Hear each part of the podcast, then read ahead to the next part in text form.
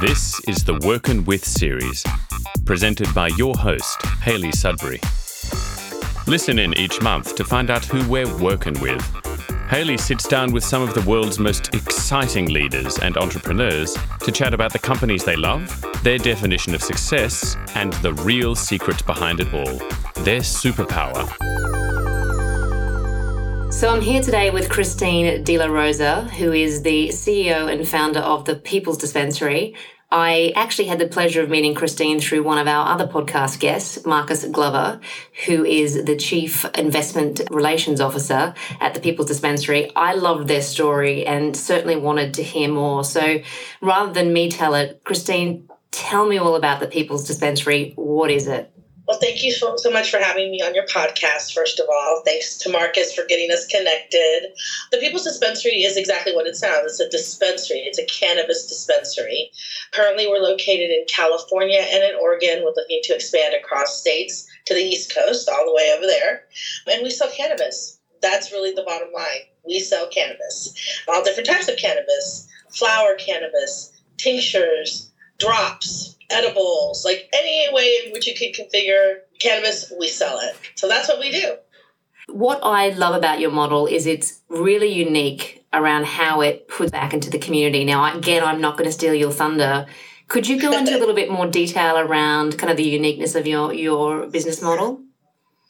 So, you know, we created this business, it was four friends. So there's four founders, all LGBTQ, 75% women, 75% people of color. And what we really knew as we built this dispensary from nothing, we didn't take any loans out, we didn't have any venture capital, it was just us, you know, pulling our coins together was that there's a lot of money in cannabis. Like we were not before selling cannabis. We had other businesses though. We we work as a group. We're called the Super Friends in Oakland because we've had a couple of restaurants, we've had retail shops and art galleries, and right now we have a salon. So we're always opening businesses. But we had never encountered a cannabis business. We had no idea it was so much money. And when we realized that, we're like, how are we not helping all levels of people be lifted by all of the money that this industry creates. And so as we started to think about opening, you know, actually building a company that was across different cities and states, we realized that we had an opportunity to create an equitable framework for cannabis. So we said, how do we create a business that is equitable on all levels? Like not just for us as owners, who of course we want to make money and be able to pay our house notes and all that stuff.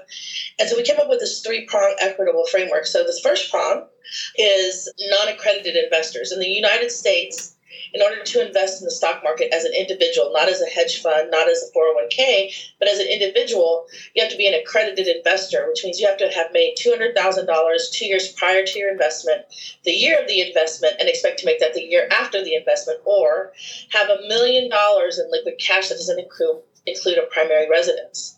So this is how many black and brown people queer people, gay people, we don't make that kind of money. Like I couldn't invest in my own company, my mother couldn't invest in my own company. We don't have that kind of money. And that's how we don't get to create generational wealth.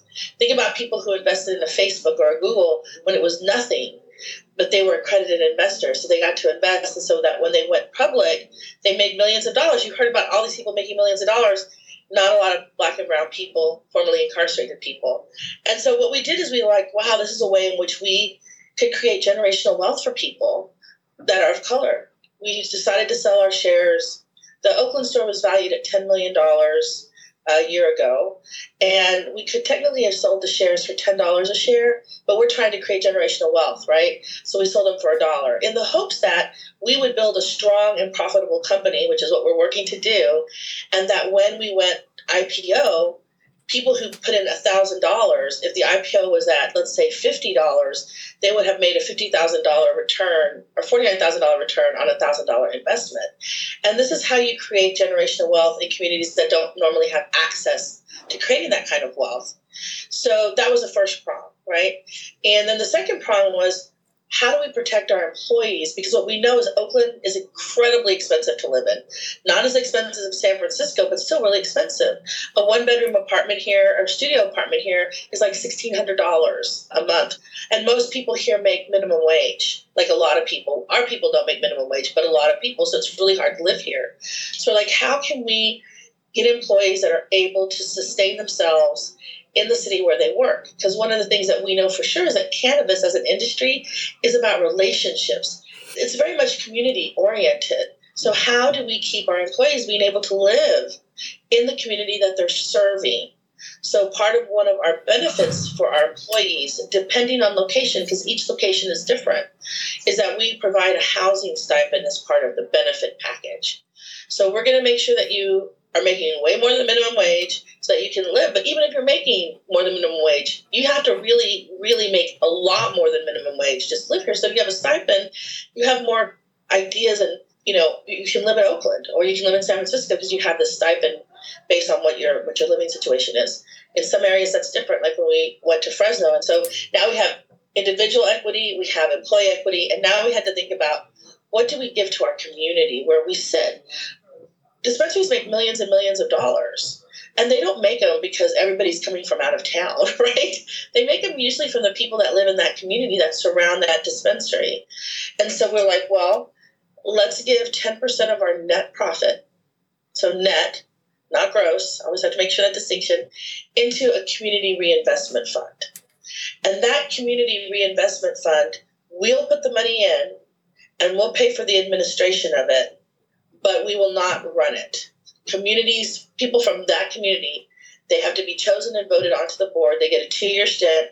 They run how that money gets distributed into that community. And it was really important for me, especially coming from Oakland.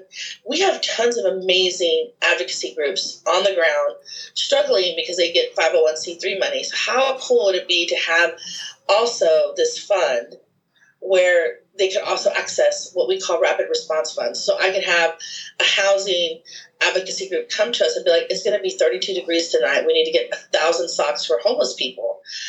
You don't have to write a grant. You don't have to wait three months to get that approved. We give you the card. We write you a check. We ask for the receipt. That's it. And you can go out and buy a thousand pairs of socks, write that in there to distribute to the homeless. We wanted to create something like that. Additionally, with the Community Reinvestment Fund, there's three other ways in which we help we can offer grants to people who have businesses that say they want to be in a cannabis business or another type of business, and you don't. It's not going to be a business that makes you a lot of money, but it's going to be a business that sustains your life. Yeah, I mean, and it's an extensive model. I mean, I, I think businesses can really learn from that. Yep. You've looked at housing benefit for the communities that have been affected by this product as well and put it into your employee packages. And then thirdly, you've got this amazing community reinvestment fund, which looks at you know the ability to create real change in people's lives but actually also play back into your own business model which i think is fantastic. And i mean it's a great theory and i can certainly see the you know the impact that something like that has and thinking about really a circular economy to your your entire business and and industry. So hugely impressive so yeah. if i came to work for you tomorrow maybe i'm going to come and run your one of your funds, what would be the first thing I'd notice about the way you do things at the People's Dispensary and your other ventures? I think that the very first thing that you would notice is the sense of community, a feeling like you belong. One of the things that I think made our Oakland dispensary so popular, even though we're tiny, we're like 300 square feet, like a size of a one car garage, and surrounding us are eight huge dispensaries, like 3,000 to 6,000 square feet with every product under the sun. Why do we have 4,000 members that come for us when they can go to any of these without being members? And I think it's because when you come in, you see diversity. You see yourself, right? You see queer people, trans people, black people, brown people, white people, all different kinds of people behind our counters. You have trans people, black people, white people, men, women, tall, short, fat, uh, thin, all kinds of people. So when you walk in, you're like, oh, yeah, I see myself here. I see myself reflected back to me. I think that's the very first thing that you see. The second thing I think that you really see, although you didn't ask me for a second one, I'm going to give you the second one. Do it. Is this um, is being able to talk about cannabis in a very intelligent way, and all of our bud tenders, who are the people that sell the cannabis, get trained, understand what they're selling, so that when they're talking to people, it's not a transactional business for us. In a lot of places, you go in, you buy your weed, you go out, you're in there less than two to three minutes, depending on lines. With us, there's some people that just want to come in and go, but most of our clientele have now realized that we can help them choose the cannabis that would better help them, not only health wise, but even if they're just in a party mood, they're like, we just want to party. Okay, let's talk about what that looks like for you. And so we really talk to our clientele. And I think that that is one of the reasons we've become so popular is because we have a customer service that a lot of the other places don't have. And we, and we know our people. Like we have 4,000 people, but I can pretty much name people on Sutter. I, I remember them. Our bud tenders are the same way. So I think that it's just an inclusive space. And I think that this is where businesses should be going. And if they're not going there, they're not going to have a clientele. Fantastic. And I, I think you are a key change maker in the cannabis industry. So, which is why it's so fantastic to really hear insights and what your approach is. I mean, we're certainly here in the UK in a very different place from a, a legal perspective. But I think just what you're progressing and pioneering with the models, the benefit alone to those communities who've been affected by cannabis is extraordinary what it has the potential to do. So coming back to mentorship, which is something we really care here about at work and can you tell me a little bit about what role mentorship has played in your own career? Oh gosh, so amazing. Um, had really great mentors, to be honest with you, all throughout my life, whether it was in college or the first job I had or like the first businesses I opened. I think, of course, Marcus has been a great mentor. Sarah Batterby, who's out of Portland, Oregon, who helped me actually put together my first investor packet. And she's been a great mentor to me, like really, really amazing. Mentorship, what it's meant for me and how it's helped me is it's it's not that I don't have I have a vision, but you may have a vision and not know how to funnel that vision to a point where you actually create something. And I think mentors are really good at seeing that you have a vision or that you have an idea and helping you kind of like pinpoint how to execute that idea. And so for me, mentorship has really helped me do that. Like, be like, I might not have an idea. I might have an idea, but not understand the framework. And my mentors have been like, well, let's put that in a framework. And I'm like, then I have to think about it more. And it's been great. Like, like it's been really helpful.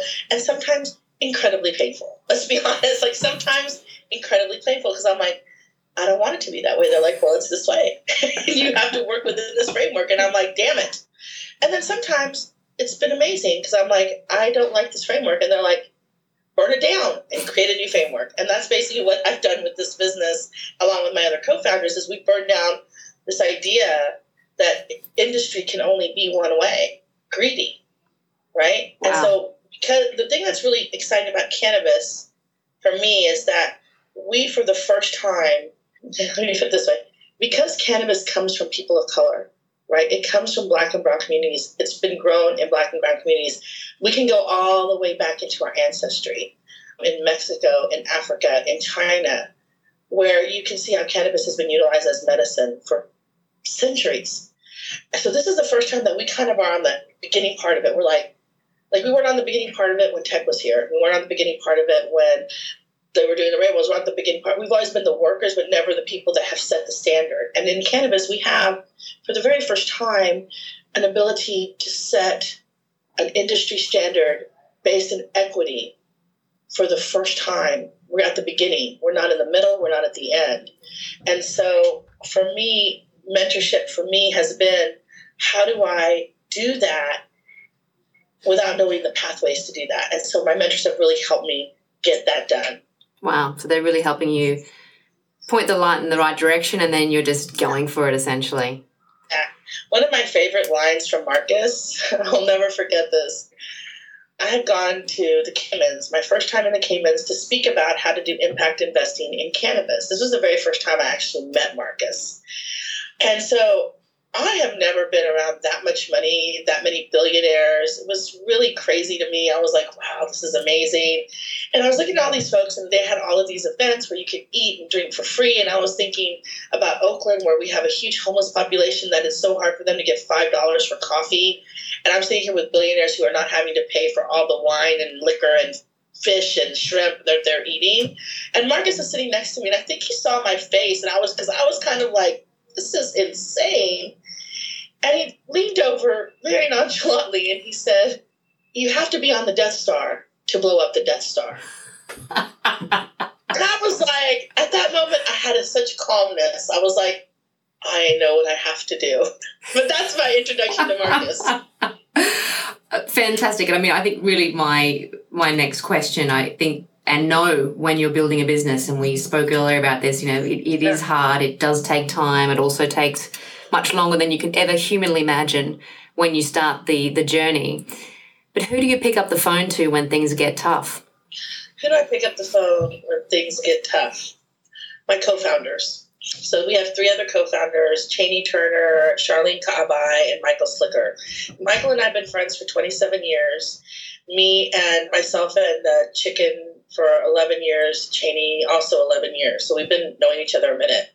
And what I found is, is that in the hardest times, I'm so grateful to have co-founders. You have to rely on them because they've known you the longest. They might not have the answer that you need, but they can let you vent all your fears and worries and I don't know and this and they don't have an answer, but they understand you. And sometimes it's not that you need the answer, you just need to vent because venting will get you to the answer. So they're the first people I call. So, what is your superpower? I'm thinking you might have more than one given the conversation we've been having. And I think we've probably only touched the surface. But what is it? Mm, I think my superpower, if I was to say that I had one, was an innate ability to understand where people are coming from and to meet them there. I think that, you know, this happens a lot in cannabis. Like, for me, I did not smoke cannabis before 2015, and the only reason I came to cannabis was because I was so sick. I almost died in 2010 from pulmonary embolisms. They diagnosed me with acute lupus at that point. They put me on 11 medications, five of them which were opioids. On any given day, I took 11 medications. Every month, I went to the hospital so they could give me a Benlysta infusion, which costs $14,000. And that would allow me to walk with a cane for about a week and a half out of every 30 days. And my entrance to cannabis was I got fed up. I was taking all this medicine. I couldn't function. I couldn't focus. I couldn't work. And so when I found cannabis, I didn't know anything about it. I had to learn about it. And by learning about how CBD works, how THC works, I don't take any medication for my lupus anymore. So not 11 pills, no Oxycontin, no Tramadol, no Lyrica, Gabapentin, none of that stuff. I don't have to get an infusion. I walk just fine. I still have lupus. Sometimes I have flares. It's harder than some of the days, but I am no way as sick as I was taking all the prescription medication. And so I met myself there, right? I was like, I didn't believe that cannabis. I remember my friend was like, "You should get a cannabis card." I'm like, "I'm not trying to be high," because I was uninformed, right? And I think that that gives me a lot of compassion for when I talk to elderly people who say, like, "I don't want to get high." I used to say that, so I'd be like, "Okay, here's what we need to do. Well, Christine, I have absolutely loved our conversation. I think you are pioneering an extraordinary model. I'm absolutely inspired by it, and I certainly hope our, our listeners can can really take this idea of how you look at impact investing in a completely different way. I've loved your approach to meeting people there and, and understanding the real truth behind why somebody needs something. And I think that's probably whether it's cannabis or not, but also just a completely different approach to cannabis I think we're going to see great things from you in the next few years. And I, I, look forward to other countries really learning from what you're doing in the States and hope we can apply that elsewhere in the world to create real change. Awesome. Thank you so much for having me on the podcast. I've had a really great time. Pleasure. You've been listening to the Workin' With podcast series. You can find us on iTunes